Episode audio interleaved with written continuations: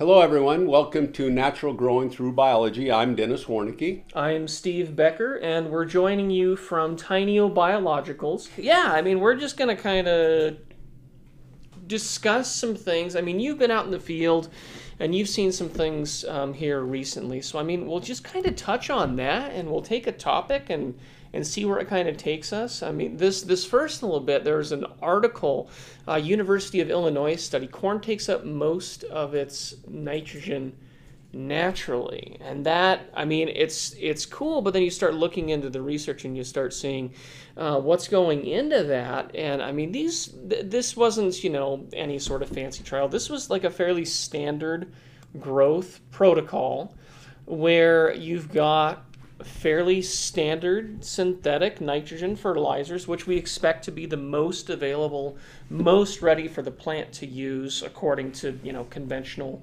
uh, agricultural practices. But the reality was that's not really what they saw. No, and you know, it's I was in Kansas when this all came about and we huh? started talking about it. I was there with Gary Redding and a grower out there, and Gary's the one that pointed this article out Uh, to me. I had not seen it yet, but it was really interesting because we're standing in a field of corn, uh-huh. and this corn is probably at V four, V five, mm-hmm. um, and we're talking about what had been done on this corn because it looked absolutely beautiful. Yeah. And there had been zero nitrogen applied. And when I say zero nitrogen, there were two quarts of Fish hydrolysate. Fish hydrolysate. Wow, applied. That's a lot. Yeah. Yeah. So you know, mass amounts of oh, nitrogen. With hundreds that fish. of units. Yeah. Yeah. Um, so basically, it was spectrum. Mm-hmm. um, it was a enzyme, mm-hmm. and it was fish. And that's I mean, it. That's it.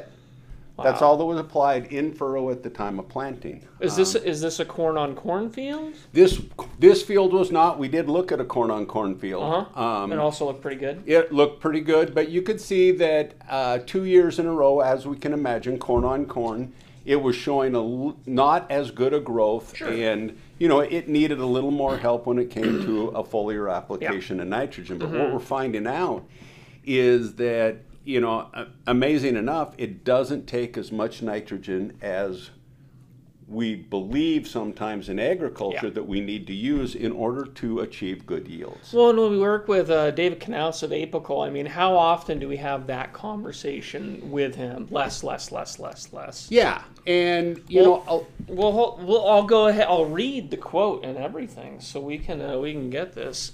So according to the study, I'm going to read a quote out of the study. That's because the studies show corn takes up the majority of its nitrogen, about sixty-seven percent on average, from sources occurring naturally in soil, not from fertilizer, according to the university news release.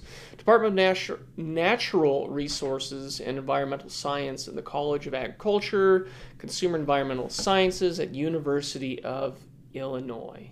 sixty-seven percent. Yeah, that's bonkers. Whether or not they're utilizing, and in this they aren't. They're using standard fertilizers, standard fertility programs. And that's so much what we talk about when we talk about the soil's ability. When we get these individuals functioning that mm-hmm. are responsible for that within that soil environment, the amount of nitrogen that can be produced for the plant based yeah. off of plant need, which to me is always really exciting because I see this on a regular basis out on the field mm-hmm. that I talk to growers all the time. And in fact, I've even seen where growers apply nitrogen thinking they're doing a good thing and mm-hmm. benefiting um, that process. Yeah. And there's a very fine line of where what is too much yeah. to where we actually shut those guys down. And, you know, there's a lot of guys talk about that based out in the field environment. You know, Bruce used to talk about yep. that a lot. Don Huber's talk about it. Doctor White talked about it. The the more on principle? Yeah. You know, David, as you had mentioned yeah. earlier, John mm-hmm. Kemp, mm-hmm. um, the form of nitrogen is critical it based is. off of that microbial function. Yes. And, you know, sometimes Doctor White's research has showed excessive nitrate nitrogen shuts down the rhizophagy cycle. Yeah. Um, so not only do we lose that nitrogen, but we lose all those other benefits of those organisms within that soil environment by applying too much nitrogen. When we start to talk about the potassium yep. mobilization, yep, yep, yep. the trace minerals, the phosphate solubilization, the calcium availability. Yep. Um, so all of those things are dependent on this cycle. It's almost like rhizophagy. It's critical. It's yeah. It's like it's like nature intended it to be that. And I mean, what you just said, it kind of sparked me and made me think about it, because you're one hundred percent right. This idea of, well, I need nitrogen, so I'm going to apply nitrogen, but knowing that the nitrate, the nitrogen I just applied, is shutting down rhizophagy. When we talk about that, you know, my, my little example of microbes are a ten two two plus traces. You're shutting down, like you just said, it's not just that you're shutting down that nitrogen, you're shutting down the phosphorus, the potassium, the zinc, the manganese, all of those trace minerals, the micronutrients, all of those that would normally part be part of that microbial body, the plant would be consuming, that's all gone. Yeah. It's not just one thing off the table. Plus all the phytohormones, plus all the other communication molecules those microbes would and should be utilizing. Um, and then we start talking about some of the benefits uh, Doctor White has seen with uh, shutting down fungal pathogens. Once these organisms are shut down, it's, it's not like, you know, shutting down one small thing. It shuts down massive um, different pathways. It's the entire pathway that gets shut down. So we lose all of that. Yeah, and I, I've seen that, like I said, out in a field environment where we, in a scenario where we use less nitrogen and actually see a much better response, especially when it comes to nutrient availability. Yeah. I mean, we talk a lot about that. And there was a, a wheat uh, study that we actually did, and we actually measured with zero nitrogen and with excessive nitrogen, and we saw a significant difference in nutrient uptake on those plants. Yeah, no, across the board. So I mean, yeah, this one, and we've shared this before, this was a local wheat grower, and it was um, two point five pounds of total nitrogen applied compared to thirty-eight pounds of nitrogen applied in furrow. And the yield was a little bit lower, but the interesting thing, like you said, is looking at all those other elements, all those other minerals, all those other nutrients that show up because we have those pathways open. We're allowing those microbes to do their job, to extract that nutrition from the soil, from the soil matrix, from the organic matter, from that colloid, from that soil. And that's what their job is. That's what they're supposed to do. And then they feed it to the plant. So yeah, they saw phosphorus, they nitro nitrogen, potassium, magnesium, calcium, iron, zinc, copper, silica, sulfur, iron, uh, iodine, boron, molybdenum, and the E C, which all of that came from just changing a little bit of one of the macronutrients we were applying and how much we applied it, forcing that system to function on rhizophagy. Yeah, and you know, the thing about it, there were a couple of things that weren't actually higher. Well, that's true. I, I need to be honest, the aluminum and the chloride and the sodium oh, were darn. all down. Oh, darn. Yeah, so, I mean, but, you know, kind of with that being said, one of the things that we're finding out, too, as we start to manage this biological process is you have to have an understanding of your field environment yeah. and your weather conditions and how those microbes are going to perform. Because a lot of times, as you had mentioned, we were a little bit less on yield, about mm-hmm. seven bushel, mm-hmm. which with basically thirty-seven or thirty-six pounds less nitrogen, yeah. we only missed it by seven bushel. But just a light foliar application or soil early in the spring for tillering yep. could have made a huge difference yep. in this wheat, and having an understanding of how this whole biological process works. Um, early season when maybe the microbes weren't functioning at as high as level as we'd like to. And a lot of that comes down to, if you think about it, is how is this nitrogen made available? How does this whole process yep. work? Yep, yep, yep. And, and that's where we start talking about our different forms. You mentioned biological nitrogen, nitrogen fixation, B N F, um, and there are different types of nitrogen fixation that can happen. When we talk about nitrogen fixation, we're talking about a specific group of enzymes, the nitrogenase enzymes, that are responsible for splitting apart the nitrogen. So nitrogen in the atmosphere is two nitrogens and N two. It's a, a diatomic element. Yeah, I believe that's what it is. Oh man, it's been a couple years. But basically you have two nitrogens that are triple bonded together, and to break those covalent bonds takes a lot of energy. So to produce the energy that is necessary for breaking that apart, Um, it is, biological nitrogen fixation is the most energetically expensive biological process that we know of. It is huge. So it takes about, if you talk about a glucose molecule, it takes half of the energy from that uh, glucose molecule that the organism would normally have, the plant would normally have. Half of that energy goes directly to nitrogen fixation. It is hugely expensive. So like we were talking about, Um, with too much of a good thing, plants not going to do it. Microbes not going to do it. They're not going to do it if they don't have to. If we're applying excess nitrogen, then the plant, the microbe, whatever organism, it's not going to do that. It's just going to take that freebie, and then you're going to lose out on some of the other pathways like we've talked about. Um, so to get that nitrogen fixation going, it kind of takes a pretty specific environment. Oxygen is not your friend when we start talking about nitrogen fixation. So when we look at the nodule in uh, Rhizobia um, or in a legume where we have this nodule that's formed, it creates an environment that can be well controlled and reduce the amount of oxygen that that nitrogenase enzyme is exposed to. Because once it's exposed to the oxygen, it breaks it down, and then that protein has to be rebuilt. And then we need to make sure we've got, you know, the adequate vanadium, chromium, molybdenum, all those trace minerals that are necessary for uh, nitrogenase. So that's what's happening in a nodule. And we can talk a little bit more about um, interesting things that are going on in the nodule, but I wanted to talk about some of these other Um, nitrogen-fixing organisms, because we were talking about corn, mm-hmm. we're talking about wheat. I haven't seen a lot of nodules. Do you see? Do you find a lot of nodules? You know, I on those crops. R- rarely do we get to the point where we start to see corn nuts on the plant. Um, is that what you're talking about? Yep, corn nuts. Yeah. No, actually, the interesting part is I've never seen a nodule on a corn plant. So you haven't, but you know, as we start to talk about this, a lot of that biological process just happens naturally in the soil. Sure. Because the they environment, yeah, is conducive, yep. and we haven't disrupted that environment yep. within it. And you know, I, I want to go back a little bit because we talk about nitrogen. Mm-hmm. One of the things we didn't mention here when we're talking about this, a form of nitrogen is also critical yeah. when we need additional nitrogen. Yep. So a lot of times I look at biologically friendly nitrogen yep. when we yep, need yep. a little bit more. Your soy proteins, your fish. you know yep. your fish, those types of things are don't disrupt the process and actually enhance other microbial act, uh, activity within that soil environment when you start to kind of where you're heading. Well, of, it's, well, it's protein. It's yeah. the ammoniacal. It's the amino form, form, and that's what is needed to be used by all of these organisms. So if we can supply it in that form energetically, it is a fraction of the cost to take something that is already an amino acid and put it into a new protein. And that's what all this nitrogen is about. Every protein is uh, built around these amino acids.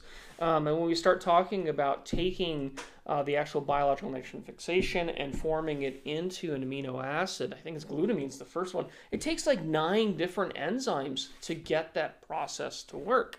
So all of those have to be generated. They all have core metal ions, so you need extra iron, you need extra molybdenum, you need all these extra um, elements to make sure those enzymes are functional. Or we just let the biology do it, and we use a biologically available form. Amino acids, fish hydrolysates, all of those, they, they get rid of all of that, and they take all that energetic, all those energetic steps right out of there. So the plant doesn't have to do them. The microbe doesn't have to do them. Correct. And, you know, so much of this as we talk about this is, you know, a lot of times when you go back to the rhizobium, because that's kind of what we were talking about, we're not seeing that basically in your wheat, your corn, uh-huh. other plants. We have those free living yep. nitrogen fixers. That's where we were going. Exactly. That's what we were so we start about. to talk about you know, the endophytic or the free-living sure. nitrogen fixers within the soil, because it's not the nodules, it happens in a little bit different way. Well, exactly. So, the, I mean, corn, wheat, uh, most plants don't have those nodules. They can't work with creating that specific structure that these microbes, these nitrogen-fixing organisms want and need to use. So, yeah, that's where some of the azospirillum, the azotobacter, some of these other nitrogen, the diazotrophic organisms come into play, where they can live around the root. That rhizosphere, that zone right around the root. We've talked about it in so many different ways on how it's this, it's the home, it's this specialized structure. I mean, the pH can be up to two full points different. And like we talked about with that nodule, these organisms are also doing similar things to suck up the oxygen to protect that nitrogenase around the root. So they have different strategies for doing that. Some of it is they're building molecules. Um, and we're not going to get too much into the idea of trichome nitrogen fixation. I think we should. Doctor White has talked about it, and it's super cool, but we're seeing oxygen scavenging molecules that are utilized to suck the oxygen up so the nitrogen fixation can occur. And that's what's happening with these free living that are outside of the plant. The next layer in are the endophytes, and endo means inside. So these are organisms, nitrogen fixing organisms that grow inside of the plant, and that can be in the root, that can be in the stem, the stalk, the leaf, it can be all over. So we need to kind of keep that in mind of utilizing some of these endophytic nitrogen fixing bacteria. When we're applying them, we can apply them and have them function in a variety of different sites on that plant. So doing an early season application of some of these endophytes so that they can establish throughout that plant and be fixing nitrogen for the plant throughout its growing cycle is critical. So er early season is definitely the best way to make sure you get those established. And a lot of times what I see out in the field environment is that in that, I call it that lag point where you're, you still need nitrogen, for example, like in your corn, but it's hot, it's dry. Yep. You know, the roots aren't functioning at yep. as high as level. We're not taking up as much nutrition. They yep. really carry that plant mm-hmm. through that period yep. all the way to finish. And it's, it's really critical when we start to talk about overall soil health. It's like shifting gears. Yeah. We've got that little time where we don't have the power. So by, oh man, I'm going to stretch this analogy way too far. By utilizing more carbon, more humates, more materials, We're, we're switching that from a, a geared type scenario to a C V T, a conv continually variable transmission, where we just constantly have that feed and that supply as the plant needs it. It just it That's just, the goal. It is. And, you know, just the other day, it was actually fun. We've, we've talked a little bit about corn. We're talking about wheat. We're talking about the endophytic. Yep. We're talking about the free living. But, you know, the other day when we were down there, because we talk about the rhizobium, we uh-huh. talk about the nodules uh-huh. within that.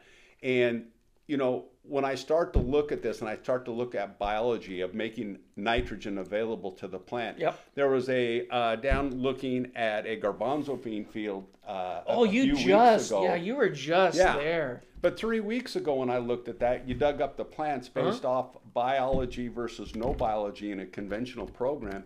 And the amazing part is looking at those roots is the conventional program had no nodulation on it, where the biological in two different trials both had massive amounts of nodulation going on. So they're already fixing nitrogen yep. within that environment. And a lot of times we talk about the, you know, the need, the functions of that biology. We're talking mm-hmm, about mm-hmm, the energy mm-hmm. it takes in order to fix nitrogen. And a lot of that comes down to what we talk about as phosphate solubilizers, yeah. making that available. The, the other trace minerals, the, the nickel, the yep. cobalt, all yep. these things that are needed for this, we're not seeing it in a non-biological scenario, but mm-hmm. we're seeing it in the biological scenario. Well, and those in the fields, those were nitro-coated. Those had yes. the rhizobia that they needed. Um, so what we're seeing is, oh, there's absolutely a benefit from applying. It's called co-inoculation, where we're utilizing multiple species that benefit each other. It's like we talk about mycorrhizae helper bacteria. There seem to be nodule helper bacteria. I don't know if that's a category of things, but how many years have we been seeing this where when we go into a field and we utilize some of these other plant growth promoting rhizobacteria that are beneficial, we see more nodules, larger nodules, that nice dark pink that we want to see. We see that benefit. So not only do we establish more nodule, but yeah, no, we can increase the efficiency of that nodule. Well, and I, as I was talking to the grower a, a, mm-hmm. a little bit about this, is not only are we seeing that nodulation earlier on in the process, because really we need that nitrogen, but right that carries on yeah. to the next year's crop. Yeah. You know, so that's a lot of the reason why we have that. We break that cycle, but we actually are storing nitrogen basically within our soil environment. And, you know, it's actually kind of interesting because I was just down there uh, again yesterday. Yeah. And we were taking a look at this exact same field, and we start to, as we talked earlier, we were talking about how that bio biological process, it's not only nitrogen when you shut down that rhizophagy no. cycle, you shut down everything else mm-hmm. when you stop that biology. Yep. But walking through that field, the regular or the control, which is the regular program, mm-hmm. um, just to give you an idea, the plants had already started to cannibalize themselves. Yeah. Where they were yellow, yellow. about a third of the way up, uh-huh. where in the biological trials, basically they were green Start all green. the way yep. to the ground. Mm-hmm. And what was really interesting when we, when we started to look at this and go through that those plants is you could see the line where that difference was occurring based off, it's based off of nutrition. Yeah. Um, but the other thing that was really exciting about it is when we t picked those plants up out of the field, um, we took pictures of this, and we'll show them later on. Oh, I've got um, the picture up. You guys yeah. don't get to see it. Yeah. Take that, podcasters. But uh, you'll see it actually, the uh, Healthy Soil Summit oh, in California. Yeah. We'll have it there. We'll have it there, mm-hmm. which is a great event for all of you that are listening to this podcast to attend if it hasn't already happened. When Acres you listen plug. To this podcast. Yeah. yeah. Um, but the conventional uh, had twelve pods. Okay, um, not bad. Already start cannibalizing yeah, sure. itself. Well, yeah, that's not good. Yeah. The biological, with just a biological inoculum, nothing different, had twenty-four pods and was solid green from the ground up. And the biological with a fertilizer and a foliar application, mm-hmm. and we're going to do one more, had thirty-eight pods. That's um, more than triple. Yes. And this was all just based off of plant sap yep. analysis. You know... Have we ever mentioned maybe test, don't guess? I think I think that probably should be the name of the podcast. Exactly. So with that being said, I mean, literally it all comes down to we start to talk about this of nitrogen fixation, yep. availability of nitrogen, the research out there that sixty-seven percent of that nitrogen comes from basically biological activity yep. within that soil yep. environment. But it's not only that. When we let this system function, we see all these other benefits happening within that soil environment when it comes to nutrient availability, mm-hmm, trace mm-hmm. minerals, and which is reflected in that plant. And especially in, I look at it in environments that are a little more severe or environmental stresses is really where we start to see this carry through in the plant, which is significant when we look at overall plant health. Oh, definitely. Um. Yeah, and with that, I think we've talked a little bit about nitrogen here. We've we talked have. a little bit about overall soil health, yep. um, plant health. Rhizophagy. Rhizophagy. You know, I, I guess a little tidbit. Um, in that field, this is actually really exciting when you start to see this for someone like myself, is the grower that we're talking about uh-huh. here is in the Palouse. Uh-huh. Very biologically minded, uh, no-till farmer, really pays attention to uh, the amount of nitrogen he uses, all these things. I will tell everybody that. That's part of what he does. Oh, yeah. But the cool part about that, the changes we're starting to see in the environment mm-hmm. based off of that. Environment and, dictates expression. As walking through his field, um, it was interesting because the field scout came out and said that there uh, are uh, army worms. They've had to spray for them a couple times mm-hmm. on all the fields, but his field wasn't at the economic threshold mm-hmm. that we had to worry about it. But the other interesting thing about it is it was not attacking his garbanzos. It was only attacking the weeds that were in the field. That's so, so the cool. weeds were being consumed, but yeah. none of the cash crop was being touched by the insect, which when you start to see that, that's, that's kind of exciting stuff when you start to see that environmental change happening with these things yes. that growers are doing and paying attention to. And I, I don't think we sometimes give that enough credit. No. We so often pay attention to yield, but we don't pay attention to all of these other benefits mm-hmm. that he did not have to spray. Not only the cost associated with spraying for the insect, but the overall the plant health, yeah. the harm, mm-hmm. all of these things, the beneficial insect, yep. all of these things we talk about in regenerative agriculture, we now have not taken a step backwards because he's starting... He's made two steps forward, and that's really what you love to see in these processes. So exciting stuff out there. Uh, we look forward to seeing you all again here soon. Yep. we'll, we'll keep podcasting. We'll see people at the Healthy Soil Summit. We've got a few other presentations. This will be um, a, a good place to kind of remind people where we're going to be, what's yeah. coming up. You're going to be out in the field a lot, and we're we're going to go Vets on the Farm. I think we're meeting with them here soon. Yeah, Vets on the Farm. Going to be back in Kansas, Ohio, California, yep. oh, all boy. here in the next th four or five weeks. So Man. we'll... Uh, Look forward to seeing you next month. All right. Well, thank you, everybody. We'll talk to you soon, and uh, see you at the next podcast.